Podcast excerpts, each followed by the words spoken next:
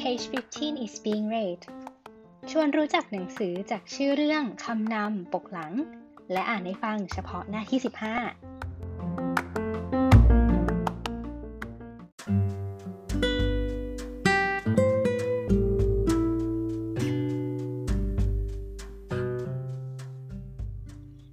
ดีค่ะ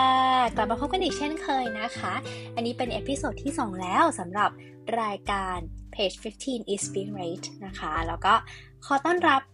น้องใหม่เล่มที่ 2 เลยแล้วกันเนาะ The White Cafe ค่ะ ภาษาไทยก็คือคาเฟ่สำหรับคนหลงทางนั่นเองนะคะ เขียนโดยคุณจอห์นสเตรเลกี้แล้วก็แปลโดยธิดารัตน์เจริญชัยชนะนั่นเองค่ะ เป็นของสำหรับพี่มีอิงนั่นเองเนาะมินชอบคำเกริ่น ตรงหน้าปกมากๆเลยค่ะ ที่บอกว่าบางครั้งชีวิตก็ทำให้เราหลงทางไปบ้าง ลองแวะคาเฟ่ข้างทางเพื่อเยียวยาหัวใจนั่นเองค่ะ ใครเป็นเหมือนกันบ้างที่ชอบแวะไปคาเฟ่อาจจะไม่ได้ไปกินกาแฟหรอกแต่ว่าเราไปเพื่อเยียวยาหัวใจอะเนาะค่ะ ถามว่าเล่มนี้มีความดีงามอย่างไรนะคะ เล่มนี้ค่ะ The White Cafe นะคะ เป็นหนังสือแห่งแรงบันดาลใจค่ะ ที่ได้รับคำชมมามากมายเลยนะว่าได้รับจนได้รับการแปลไปถึง 41 ภาษาทั่วโลกค่ะ แล้วก็ได้รับการขนานนามว่าเป็น The Alchemist แห่งศตวรรษที่ 21 นั่นเองนะคะ ถ้าใครได้ฟังตอนที่แล้วเนี่ยเราพูดถึงเล่มนี้ไปแล้วเนาะ ถ้าอยากกลับไปฟังค่ะ ก็กลับไปฟังได้นะที่ episode ที่ 1 เลย นี่ขายของ เรื่องย่อค่ะเดี๋ยวเราเล่าให้ฟังสักนิดนึงดีกว่าเนาะว่าเล่มนี้เกี่ยวกับอะไรค่ะ เรื่องนี้ค่ะ เป็นเรื่องของจอนั่นเองนะคะชายหนุ่มค่ะ ผู้เหน็ดเหนื่อยกับชีวิต เขาก็เลยขอลาพักร้อนแล้วก็ตั้งใจค่ะว่าจะหลบไปพักร้อนริมทะเลเพื่อชาร์จพลังใจนะคะ ระหว่างขับรถเนี่ยเขาก็ใช้เส้นทางที่ไม่คุ้นเคยค่ะ แล้วก็หลงทางในที่สุด แต่แล้วเขาก็เจอร้านอาหารเล็กๆนะคะ ที่ตั้งอยู่อย่างโดดเดี่ยว โดยมีป้ายเขียนว่า The Why Are You Here Cafe นะคะเขาก็เลยแวะเข้าไปค่ะ โดยหวังว่าจะได้พักแล้วก็ตั้งหลักหาทางใหม่ เมื่อเข้ามาในร้านค่ะ บริกรสาวก็หยิบเมนูมาให้เขา แต่ด้านหลังกลับไม่มีรายการอาหารค่ะ มีเพียงคำถาม 3 ข้อที่ชวนประหลาดใจว่า ข้อที่ 1 เหตุใดคุณจึงมาที่นี่ ข้อที่ 2 คุณกลัวตายไหม และข้อที่ 3 ค่ะ คุณพึงพอใจกับชีวิตหรือยังนะคะ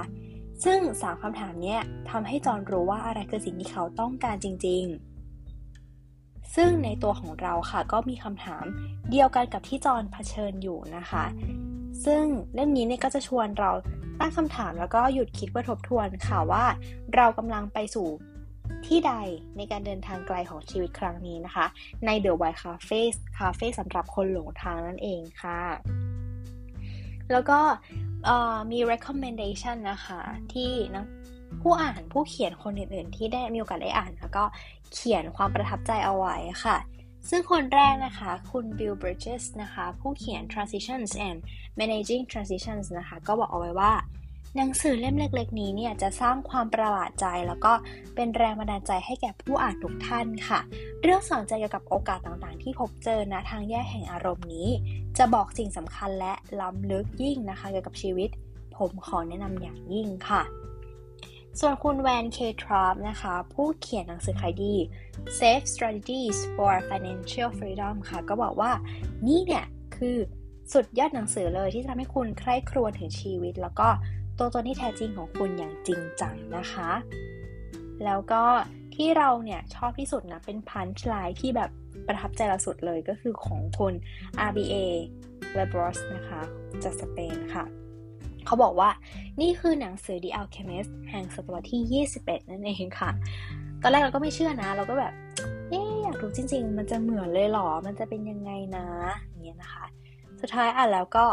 อืม นี่เป็นจักรวาลการใช้ชีวิต ในเวอร์ชั่นศตวรรษที่21จริง ๆ ค่ะ แล้วก็สนุกมากๆ ควรค่าแก่การอ่านอย่างยิ่งนะคะ เพื่อไม่ให้เป็นการเสียเวลาขอเล่า หน้าที่ 15 ให้ฟังเลย สมัยเรียนมัธยมปลาย ผมตั้งหน้าตั้งตาอ่านหนังสือเพื่อสอบเข้ามหาวิทยาลัย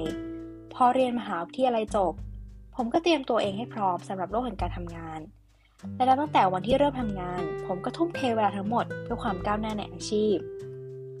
แต่มาถึงตอนนี้ ผมชักจะเริ่มสงสัยแล้วว่า คนที่ช่วยชี้ทางให้ผมเหล่านั้น เพียงแค่บอกกล่าวสิ่งที่พวกเขาเคยได้ยินได้ฟังมาจากคนอื่นอีกต่อหนึ่งหรือเปล่า ที่จริงมันไม่ใช่คำแนะนำที่แย่หรอก แต่ก็ไม่ใช่คำแนะนำที่ดีที่ดีเป็นพิเศษ ที่จริงมันก็ไม่ใช่คำแนะนำที่แย่หรอก แต่ก็ไม่ใช่คำแนะนำที่ดีเป็นพิเศษ ผมรู้สึกเหมือนตัวเองวุ่นวายกับการเอาชีวิตไปแลกเป็นทรัพย์สินเงินทอง ซึ่งดูจะไม่ใช่การแลกเปลี่ยนที่คุ้มค่านักแล้วในห่วงยามที่จิตใจกำลังขัดข้องอย่างหนักอยู่นั่นเอง ผมก็ได้ค้นพบกับ The Why Are You Here Cafe เข้าพอดี เวลาผมเล่าเรื่องนี้ให้คนอื่นฟัง พวกเขาจะพูดทำนองว่า ลึกลับจัง หรือเหมือนทวายไลท์สุดๆ คำหลังอ้างถึงซีรีส์ทีวีเก่าแก่ที่ตัวละครมักไปโผล่ในสถานที่ที่ทีแรกก็ดูปกติดี แต่เรื่องราวกลับไม่เคยจบลงแบบปกติเลย บางครั้งผมก็นึกสงสัยขึ้นมาแวบๆว่าสิ่งที่ผมประสบนั้นเป็นเรื่องจริงหรือเปล่า เวลาที่รู้สึกเช่นนั้น ผมจะเดินไปเปิดลิ้นชัก โต๊ะทำงานที่บ้าน และอ่านข้อความบนเมนูที่เคซี่ให้มา มันย้ำเตือนว่าทุกสิ่งทุกอย่างเป็นจริงเพียงใด ผมไม่เคยพยายามย้อนกลับไปตามหาคาเฟ่นั้นเลย ไม่ว่าจะค่ำคืนนั้นจะเป็นจริงแค่ไหน ถึงแม้ผมจะกลับไปยังจุดเดิมที่เจะคาเฟ่ได้ แต่ส่วนเล็กๆ ในใจผมยังอยากเชื่อว่ามันจะไม่หยุดตรงนั้นแล้ว เพราะเหตุผลเดียวที่ทำให้ผมพบคาเฟ่แห่งนั้นก็คือ ณช่วงเวลานั้นของค่ำคืนดังกล่าว ผมจำเป็นต้องพบมันลำพังเหตุผลข้อนี้ก็เพียงพอแล้ว ที่จะทำให้คาเฟ่นั้นมีอยู่จริง อันนี้เป็นบทเกริ่นนำนะคะที่คุณจอเนี่ยเขาเขียนเอาไว้ค่ะตอนค้นพบาเฟ่เนาะว่าพูดถึงชีวิตที่ผ่านมา แล้วก็วันหนึ่งดันหลงทางไปเจอคาเฟ่นี้นะคะแล้วเขาก็รู้สึกว่า ไม่รู้แหละว่าใครจะว่าจริงไม่จริงยังไง แต่เขาเชื่อว่ามันมีจริงค่ะ ซึ่งคำถาม 3 ข้อนี้นะคะ ตอนแรกเราก็ไม่ค่อยเข้าใจค่ะว่ามันจะหมายถึงอะไร แต่ว่าหลังจากที่อ่านไปเรื่อยๆเนาะเราได้พบว่าคาเฟ่เนี้ยเป็นคาเฟ่ไม่ใช่หนังสือเออเป็นคาเฟ่ที่รวบรวม คนเหล่าคนหลงทางเข้ามาด้วยกันนะคะ แล้วก็หนังสือเล่มนี้มันไม่ใช่หนังสือ how to เหมือนเล่มอื่นๆเนาะที่บอกว่าทำอย่างนี้สิสิบวิธีที่จะทำให้คุณมีเป้าหมายชีวิต หรือสิบวิธีที่ทำให้ชีวิตคุณดีขึ้นอะไรแบบนี้นะคะ แต่ว่ามันคือเรื่องราวค่ะของคนที่ต่างคนต่างหลงทางแล้วก็มาแชร์ประสบการณ์กัน แล้วก็ช่วยบอกว่า คุณลองทบทวนตัวเองดูสิด้วย 3 ข้อนี้นะคะ แล้วก็เรื่องราวต่างๆที่เราค้นพบค้นเจอเนาะแล้วก็สุดท้ายก็ให้คุณไปตอบเอาเองค่ะว่า คุณมาทำไมที่นี่ก็คือ ตั้งแต่อดีตจนถึงตอนเนี้ยมันเกิดอะไรขึ้นกับชีวิตคุณบ้าง คุณกลัวความตายไหม คือทุกวันนี้คุณใช้ชีวิตได้ อย่างที่อยากใช้แล้วหรือยังนะคะ แล้วก็คุณพึงพอใจกับชีวิตแค่ไหน มันก็อาจจะโยงไปถึงอนาคตด้วยว่า โอเค ถ้า วันนี้คุณพอใจแล้วอนาคต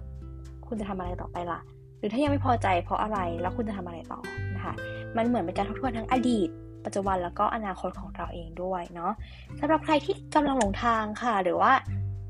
ไม่รู้ว่าตัวเองหลงทางอยู่หรือเปล่า หรือว่ากำลังตามหาความหมายของชีวิตเนาะอยากรู้ว่าชีวิตมันควรจะไปทางไหนดีหรือว่า แค่อยากอ่านเอาสนุกก็ได้นะ ว่าคนอื่นๆเนี่ยคิดมีแนวคิดกับชีวิต ยังไงนะคะ ผ่านคาเฟ่แห่งนี้นั่นเองค่ะ เป็นหนังสือที่สร้างแรงบันดาลใจได้ดีค่ะ แล้วก็ไม่อยากวางเลยเนาะเพราะว่ามันสนุกมากๆค่ะ